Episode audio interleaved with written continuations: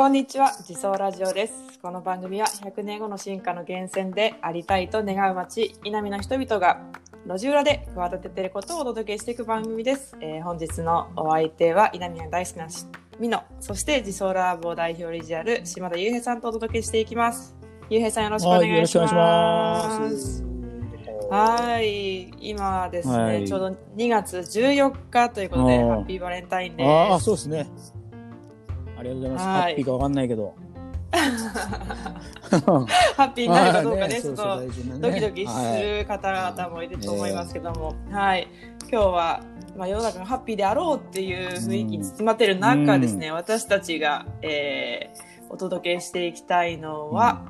うん、はい、広島にある尾道自由大学から学、はい、学んだその地域での学びの宿、宿義、うん、そうだねについて、ぜひですね、うん、自走ラジオであのお届けしていきたいということで、うん、ゆうへい、ゆうへいさんから持ち込み企画をいただきました。うん、えーまあ、この大学、学校はもう衝撃的でしたね。ああ、そうなんですね。そうそう。はい。ちょっとあの簡単にご紹介しますと、えーまあ、広島にある尾道という、えー、瀬戸内に面した綺麗な町があるんですけども、えー、そこではですね、尾道自由大学という形で、その、まあ、学位を取る大学ではなく、町の人たちが、まあ、民間ですかね、うん、人たちが自主的にチームを作って、うん、でそこで、えーまあ、大学、本当に大学のようにちゃんとキャンパスを設けて、えー、講義もう自分たち作って、うん、で市民の人たちがそれに参加して、そして先生にも教授にもなれるみたいな形で、その学びを循環させている仕組みがありまして、うん、それをね、あの今年あ去年ですね、自称ロメンバーで、えー、お邪魔していろいろお話を伺ってきたという流れになります、うんうん、はい、そうですね。これは何がやっぱりすごいなと思ったのは、今美濃さん言ってくれたけど、その先生にもなれるっていうのはすごくすごいなと思ってて、ね、やっぱりアウトプットして自分自身も学ぶっていうことが結構あるじゃないですか。そうです ね, ねこう教えることによって自分が学ぶみたいな、うんうんうん、だからそれの循環がこう作り出せてるっていうのはすごいなと思って、うん、なるほど、うん、そうですね。この尾道の自由大学のポイントとしては、うん、その正解をだったり正しいことを教える講義ではないっていうふうにおっしゃっていて、うんうん、市民の人たちが、町の人たちが、うん、あの自分の興味あることの問いを考え続けて、うん、で, でそれで先生にもなれるし、あの受講生にもなれるみたいな、うん、で知ってることをだったり興味あることを教え合っていて、うん、まあ、知識を交換しながら、その答えがない問いを考え続けるみたいな、うん、そういう時間を大事にされてるっておっしゃってましたね。で自分で企画も全部するから、そこのあたりのなんか自由、自由度というか、やっぱ自由大学って言われるだけがあって、うんうん、その組み立てからなんかもうすごく地域性というか、その人のパーソナルも活かせるし、はい、うんうん、やっぱこの昨今田舎ってもう学校の存続ですら危ういわけですよ。あ、うん、その子供たちもしかり、はい、うん、やっぱりその都会にみんな求めるもんって、やっぱ大人もいつでも学べるじゃない、うんうんうん、その例えば大学に夜行ってみたりとか、うんうんうん、ね、やっぱそういう刺激、学びの刺激が多いっていうのも、やっぱ都会の一つの魅力だとすると、田舎はやっぱり最近圧倒的にその学びの場っていうのが、こう減りつつあるんじゃないな、ないかなと思って暮らしてるのもあって、うん、まあ今ね、コロナになっていろいろ通信とかそういったものがこう発達したから、またそういう意味では開けてはきてると思うけど、やっぱりリアルにその人の声、出会いがある学びの場っていうのが貴重だよね、そういうのね。いや、そうですね。本当に、まあ、その今のゆうへいさんの思いに、うん、あのかなり共感して、うん、まあ、先陣切ってね、うん、やっていた方、お二人、お二人に出会ったんですけども、一、ね、うん、人が、えー、自由大学校長である、うん、あの中村さん、はい、中村校長先生にお会いしまして、ね、かっこよかったね、中村さんは。いや、結果よかったですね。なんかもともとはあのその広告代理店というか、うんうん、あのクリエイティブのところ、うん、雑誌を作られていたりしていたんですけども、うんうん、その雑誌を作っていく中でやっぱその紙で媒体に届けるだけじゃなくて、うん、やっぱ学びはフィールドに出ないといけないということで、うんうん、この尾道自由大学っていうところの立ち上げに関わられてたっていうところで、あの今回もね本当本当は東京に拠点を持ってお住まいなんですけども、うん、自走ラボの話を聞きに行った日だけの、ね、にさんじかんだけのためにわざわざ東京から飛行機に乗って、ねえ、ねえ、来てくれてすごいかっこいい、なんかエネルギーがある方でしたね。はい。でもう一人は、えー、尾道自由大学のキュレーター兼事務局を担当されて、うん、高野さんという方でして、うん、この方もなんか旅人で、えー、尾道を訪れたんですけど、うん、尾道の、うん、こんなすごいとこないということで、うんまあ、引きつけられてそこでお仕事されるので、うん、今回あの町の人たちの興味持ってたり、うん、その知識がすごいのでそれをやっぱりどんどん引き出して、うん、こう講義にしようっていうところの、うん、そのキュレーション、うんうんうんを担当されているということで、うん、この方はなんかすごい優しそうな雰囲気でしたよね。ね、上手にうちらをこう和ませながら、ね、こう講義を講義形式だったからね、研修も、うん、そうです ね, ね、うん、確かに確かに、なんかその高野さん の, そのあのファシリテートで、うん、まあ視察というか講義だけども答えは教えません、一緒に考える場なんですっていうところがやっぱすごい和ませてくれるきっかけになったなと思いました、うんうんうん、そうね。そんでその行った時にその中村さんが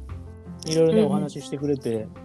うん、まあドキッとしたんだけど、まあ、神, 神社学っていうこの講義をね、はい、中村さんも取られて、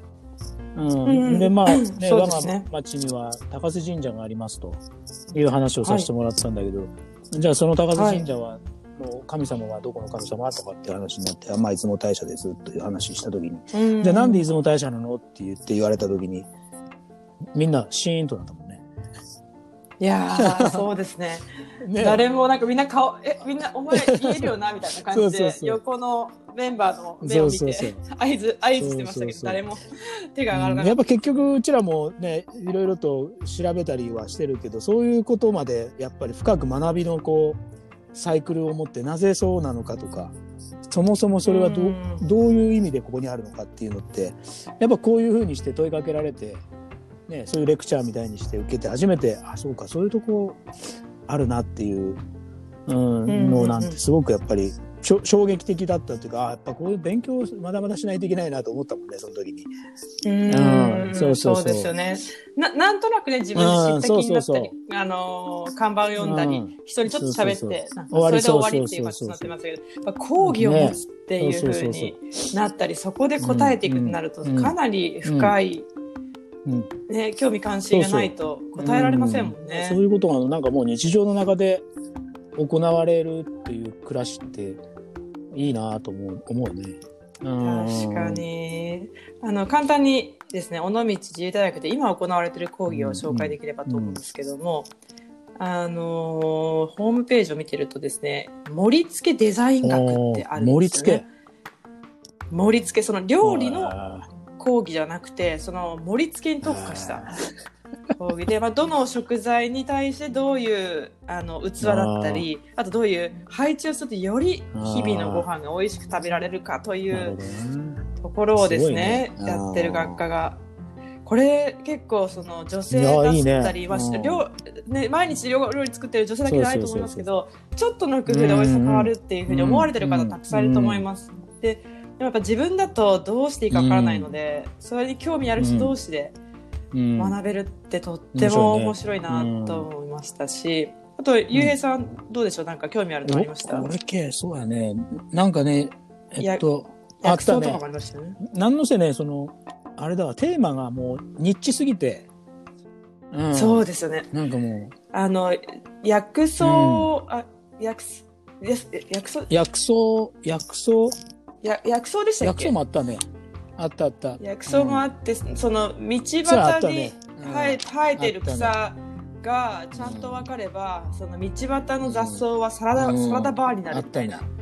あった、うん、そ, そういう方もいましたよね、うん、そうやね。他なんかどんなあったんかもう細かすぎてちょっと忘れちゃったけど、まあ、はい、普段もう普通の学校では絶対学べないような講義、うん、だけどちょっと知りたいなっていう、やっぱ生活の知恵みたいな部分とかさ、コーヒーのなんかいろんなそういうのもあったらしね。ああ、うん、そうですね。やっぱ料理系は結構あったような気もするけど。そうです。あ、でもく靴の磨き方とか、その、まあもちろん農業体験もありましたし、うんうん、あとは本気ビール学みたいな。なるほどね。ちょっとの知識で美味しくビールが飲めるための工夫みたいな。そうそう、ちょっと、ちょっとのことでいいんだよね。うん。うん。で今ですね、あの講義の資料をですね拝見し、もう一回ガサガサとカバンから出して見てるんですけども、えー、私たちが視察を受けていた日ですね、うん、ちょうどあの参加者の人たちが手に取るよう、地元の参加者の人が手に取るようなチラシをいただきまして、うんうんうん、でそこに書かれているのはですね、まあ、あの講義といっても一方通行で知識を、うん、あの届ける講義ではなくて学び合いのテーマなので、うん、あなただったらどんな講義を作りたいですかっていうふうに言われたんですよね。これぜひちょっとラジオの後半で話していきたいと思うんですが、うん、ゆうへいさん、うん、もしですね、あの受講生じゃなくて、うん、教授になるのはどうか声をかけられたら、あのどういうテーマで講義を作ってみたいと思いますか、うん、でその一人で一人で悩む方も多いと思うので、うんうん、えっと、そあの自由大学でですね、キュレーターという存在がいて、まあ、そのゆうへいさんが興味あることをたくさんあると思うんですけども、うん、そのキュレーターという人が、まあ、それだったらもっとこうした方が興味持ってくれる人がたくさんいるんじゃないかとか、いやこのニッチは面白いけれども、うん、ちょっとニッチすぎるからもう少し広いところで、うん、あのこういう考えようかとか、うん、参加者の、ね、あの興味関心のレベルもバラバラだと思うので、うん、どうしたら面白い講義になるかっていうのをね、伴走する人がキュレーターなので、それをちょっと私がやってみようと思うんですが、マジですか、うん、本番で、うんうん、どういう講義を作りたいと思いますか？そう、そうやね、あの、はい、手帳、手帳を作りたいね。手帳なんかね、手帳、いい手帳がないね、なんちゅうか、なんか自分だけの手帳、その使いやすい手帳を作りみたいな、はい、してみたいね。あー、面白いですね。うん、確かにその手帳、うん、はなんか売ってるものを、そうそうじゃなくて買って な, なんとか自分のライフスタイルに合わせてることが多いですけども、うんうん、そうそうそうじゃなくて設計から設計からやるってことですね。設計からどんな手帳がいる必要ですかみたいな、うん、あ、うん、面白いかもしれないです。自分のね、ありたい理想の生活をサポートしてくれる手帳の要素を書き出すってことですよね。それはもう電子ともつながってもいいんだけど、えーうん、ああ、いいですね。なんかね、もう最近そういうのもほら手帳の書くやつだけじゃちょっとまかないきれないし、だけど電子電子だけだったらまた不便だしみたいな、うん、ね、なんかそのそうですよね、使い方がすごく難しくなってきてるから、うん、なるほど。ゆうへいさんはこれまでどういう工夫をされてきたんですか？いやもうひたすらあの手書きの手帳で管理するっていう、うん、へー、だけどちょっと書ききれないことあったり、手帳って何も語らないじゃない、うんうんうんうんうん、なんかちょっと忘れたりとかさ、うん、え、それ手帳って語らないですね、うん、案内してくんないからそ う,、うん、そうですね。なんかそういうようなけどちょっとこう細調整をし日程の調整をしたいとかね、そのなんかここは大事な会議ですよとか、なんかそういうやりくりもなんかうまく、まあ、秘書みたいな感じかな、うん、あ、なんか そ, そんな風になってくれりゃいいなと思うんだけど、ね、みんなそれぞれ自分をどう管理してますかみたいな、うん、なるほど。結構その管理っていう言葉もありますけども、うん、その楽しみを増殖させてくれる機能もね持てますよね。私前好きだったのがそのあの毎日食べてる ご,、うん、ご飯あの ワ, ワインかなワインだったりコーヒーのメーカーを書いておくっていう欄が手帳があったんですけど、その時すっごいコーヒーとチョコレートにハマってて、チョコ、チョコレートの名前と産地を書くっていう、だからワインもそれと産地を書くとやっぱそのチョコとかワインの産地の記録が残っていって、でさらにその興味があの増えていくみたいな経験をしたんで、そこはやっぱ毎日ね手に取る手帳だからこそ、そうそう、まああってほしいなとか、映画の時間にあるかわかんないけど、自分のその時間の使い方みたいなもののこう、うん、なんていうかマネジメントセルフ、セルフマネジメントにつながるみたいな、うんね、ああいいですね。一人何役も結構田舎だとさ担いが多いわけですよ皆さん。うんうん、でちょっとキュレーターとして、はいはいはい、あのコメントさせてもらうと、それはだ誰に向けてターゲットを絞っていったいく講義だったらいいんでしょうかね。やっぱその一人何役でもやられる方なので、うん、やっぱそういうちょ、ちょっとあの、そうですね、大人になってきてるよんじゅうだいの、の、まあ、町の役も仕事もあるし町の役割もあるし家庭もあるしみたいな、うん、そういう人たちの向けの講義で設計していくのが、うん、なんか に,さん 人しか来なさそう。いいいや、顔を思い浮かんでます。でも多分そう、うん、こ, こいつだったら出てもいいかなっていう。うんうん、あでもそうですね、やっぱ手帳好きな人ってすごい多いと思うので、そうそうそうそう、うん、一緒にその人生のね、その伴走者となってくる手帳との付き合い方を考えていくって面白いですね。こういう発想でなんか学びを得られればね。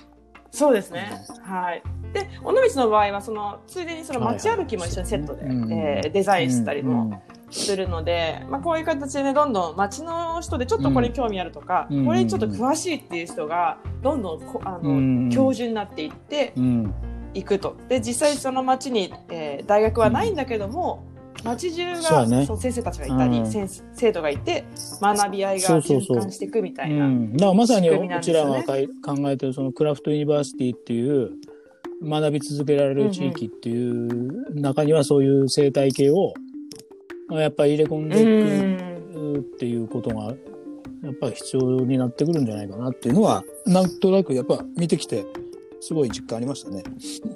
うん、いや間違いないですね。やっぱりその、うん、ネットを検索すると正解はたくさんあるんですけども、うん、やっぱりその答えがないという考え続けるって、っていうその作る人を作るにも通じると思いますけど、うん そ, ね、そこはね町の人たちみんなで作っていきたい空気というか、うんうんうん、だから子供が先生でもいいと思う、ね、うん、子供も、ね、いろんなこと突き詰める能力高いから、うん、なんか些細なことでも結構視点が面白い面白かったりするから、うん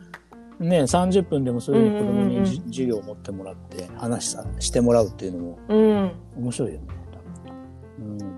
ね、大人も必死に聞かないとどういうことを伝えたいのかっていうね、汲み取れなかったりします。め, めっちゃあの先生より生徒の方が真剣に参加するみたいな。ヒアリング能力を高めるっていう講座になるかもしれないね。ああ、いいですね、うん。確かにそういう時間をね、ぜひ作っていきたいなと思っていたら、はい、あっという間にお時間になってしまいました。はい、はい、今日はあの。うん、尾道自由大学のについての学びをですね、はい、えー、ゆうへいさんと一緒にシェア、シェアをする、えー、時間を持たせてもらいました。はい、はい、このラジオを聞いてくださった方も一緒にこういう場が出たら、できたらね、うん、あのーうん、参加したいと思ってくださる方がいてくれたらいいなと思います。はい、はい、ナミではそういった風に一人一人の力が次の進化を作る、そう信じて行動しています。それではまた次の回でお会いしましょう。はい、はい、どうもありがとうございました。ありがとうございました。